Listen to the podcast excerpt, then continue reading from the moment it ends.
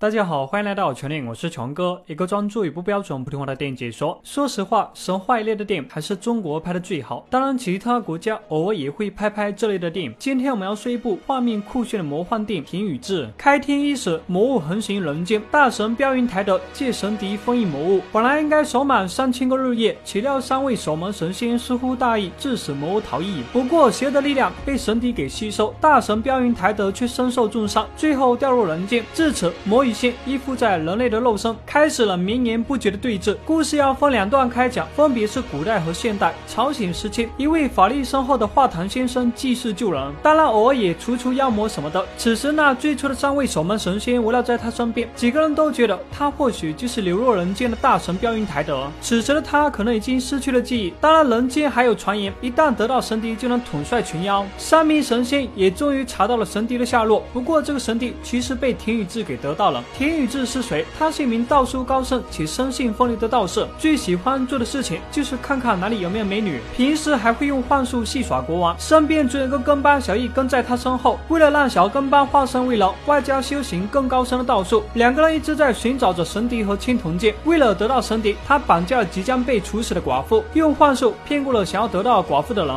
最后从幻化成人的妖魔手中得到了笛子。虽然这个过程不算顺利，但好在到手了。正巧华堂先生也在这里，两伙人正好相遇，华堂先生也知道了笛子被谁拿走了。随后田宇智将那名寡妇带到了自己的住所，这里除了自己和小易，还有他的师父。华堂带着几位神仙找到了他们所在的隐藏地，谁能想象他们竟然生活在画卷里面。华堂先生的道术很强大，田宇智的师父也是，为了防止东西流落在妖魔手上，田宇智的师父不得不慎重。华堂为了证明自己是人，直接划破了手臂，因为妖怪的血液是绿色的。虽然华堂证明了自己不是妖怪，但田宇智的师父依旧不愿意将神敌交给他，最后一人一半。现在好了，没了笛子，妖怪也不会被控制，而且笛子也只有神仙才能修复。最后他们离开了，不过师父警告田宇智说，你要远离这个女人，将她送回去吧，因为这个女人是你上面之地的引路人。回来的华堂询问那名疯疯癫癫的神婆，她似乎知道很多，每次她说的话都会应验。她说你得到神敌也只是那么一刻，又要等上许久了，只要你的妖眼上没有开出桃花，你才能真的得到神敌。刚听到神婆这么说，华堂很是无语，我毕竟是修道之人，什么桃花不桃花的。不过在处理伤口的时候，华堂竟然发现自己之后流出的血液竟然是绿色的，那么自己显然也是妖怪。这一切被徒弟们看到了，所以他干掉了自己的3个徒弟，更是找到了田宇智的师父，准备拿回那半截笛子。虽说田宇智的师父道术高强，但不敌对方下毒，最后生死道消。那半截笛子其实在田宇智的手上，此时的他正送寡妇回家，他担心寡妇的家人对寡妇做不好的事情，用威逼的形式分分钟让他们妥协了。送走寡妇后，两个人回到了市门，没想到却被3位神仙给抓住，说他们害死了自己的师父。华堂还拿到了那剩下的笛子。田宇智在被吸入到画册牢狱之前，发现师父在地上写的建设秦桧，虽然田宇智不明白是什么意思，但在被吸入到牢狱之前，他抢回了那半截笛子，并没有让笛子流落到华堂的手中。就这样，两人被封印了500年。时间换到了现代，最初的3名神仙分别做着不同的工作，有神棍，有神父，有病人。因为这些年他们并没有忘记收复流落人间的妖怪，这些妖怪伪装成人类躲在繁华的都市。说实话，这3个神仙真的弱了一逼，除了有点神力，对降妖除魔根本毫无办法。现在华堂先生还不在这里，所以3位神棍想到了田宇智。此时的他已经不知道被关在画册牢狱多久了，如果不将他放出来解决妖怪，他们分分钟就要升天了。经过一阵神叨叨的咒语，田宇智被放了出来，可是身上的符咒一类都在小易的身上，没了符咒，田宇智就是一个超级半吊子道士，连以前可以轻松灭掉的妖怪都被吊打。最后4人只能开着小破车在马路上疾驰，说是疾驰不如说是被疯狂的追杀。对于这繁华的都市，田宇智非常的好奇，比如现在的妹子穿衣服都这么时髦吗？现在几个人准备去找之前搬家落在之前房子的画册，毕竟当时的田宇智和小易被封印在不同的画册上，这去找画册的过程也是非常的惊险。虽说4人都有神奇的力量，不过没了倚仗都弱不禁风，比如3位神仙需要妖怪受伤才能将其封印，田宇智没了符咒，就像超人失去了红色内裤，寸步难行。好不容易找到了关着小易的画册，将他放了出来。田宇智宛如获得了新生一般，不仅武力大增，还用出了影分身，分分钟将2个妖怪给暴打，其中一个被射到了墙壁上，另外一个女性妖怪则逃走了。秃头神仙和田宇智则追了上去，最后顺利的找到了他。不过另外一名受伤的妖怪佯装受伤逃走了。当然这其实都不是主要的，主要的是田宇智在半路被车子给撞了，遇到了当年那个寡妇，也就是我们的女主。现在的女主是一名二流明星的助理。当然，女主肯定不记得当年和田雨之的约定，什么我要保护你啥的。即使你含情脉脉的看着她，也并没有什么用。不过在这现代的都市，任何东西对他们来说都是新奇的。田雨之还就用这类能力随便拿酒来喝，拿东西来吃。最逗的就是秃头神仙竟然信了上帝，我怎么感觉有点不对劲啊？神仙信上帝。不过男主依旧没有忘记自己想要得到的东西，除了神帝就是青铜剑。青铜剑现在被当成了文物放了起来。不过这个削铁如泥的青铜剑为啥连钢筋水泥都破不了？也因为另外两个神仙遭到了妖怪的袭击，他们召唤了两个人，分分钟将他给灭掉。为什么他们能召唤呢？因为一人个的脚上都有脚镣，平时脚镣是看不到的。田宇智最初想要破坏它，可是手上的工具竟然毫无作用，最后还是靠着青铜剑才破坏了脚镣。现在一人一狗终于自由了，他们准备去找女主。不过画坛先生竟然出现了，他故意放出了妖怪，然后再收起来，以博得三位神仙的信任，因为他想要得到完整的神笛。当然这一切田宇智肯定不知道，他在女主的面前展现了神奇的力量。不过因为那个二流明星太烦了，直接被田宇智送到了郊外。田宇智和小艺关心的点不同，田宇智想要成为最强大的道士，然后干掉画堂，但小艺想要变成人。当田宇智得知画堂还在世的时候，准备去找他。通过相关的人，他知道了画堂的线索。谁曾想画堂竟然找到了小艺，给他托付了一粒丹药，说你帮我做一件事情，你只要将田宇智身上的符咒偷走，我会让你变成人的。傻傻的小艺竟然相信了他的话，画堂更是将女主给魔化了。当小艺发现自己被骗了，已经来不及了，因为此时的田宇智正在和画堂大打出手。没了符咒真的有点不敌。其实我一直很好奇，画堂是不是大神标云台的？虽然前面我否认了，但是电影结束后我却有了不一样的猜想。此时田宇智的身上就一张符咒了，他没有拿去杀敌，而是拿去救了看到镜子内真身的女主。镜子里面能显现出你的真身，不知道这个模糊的背影是不是大神标云台的？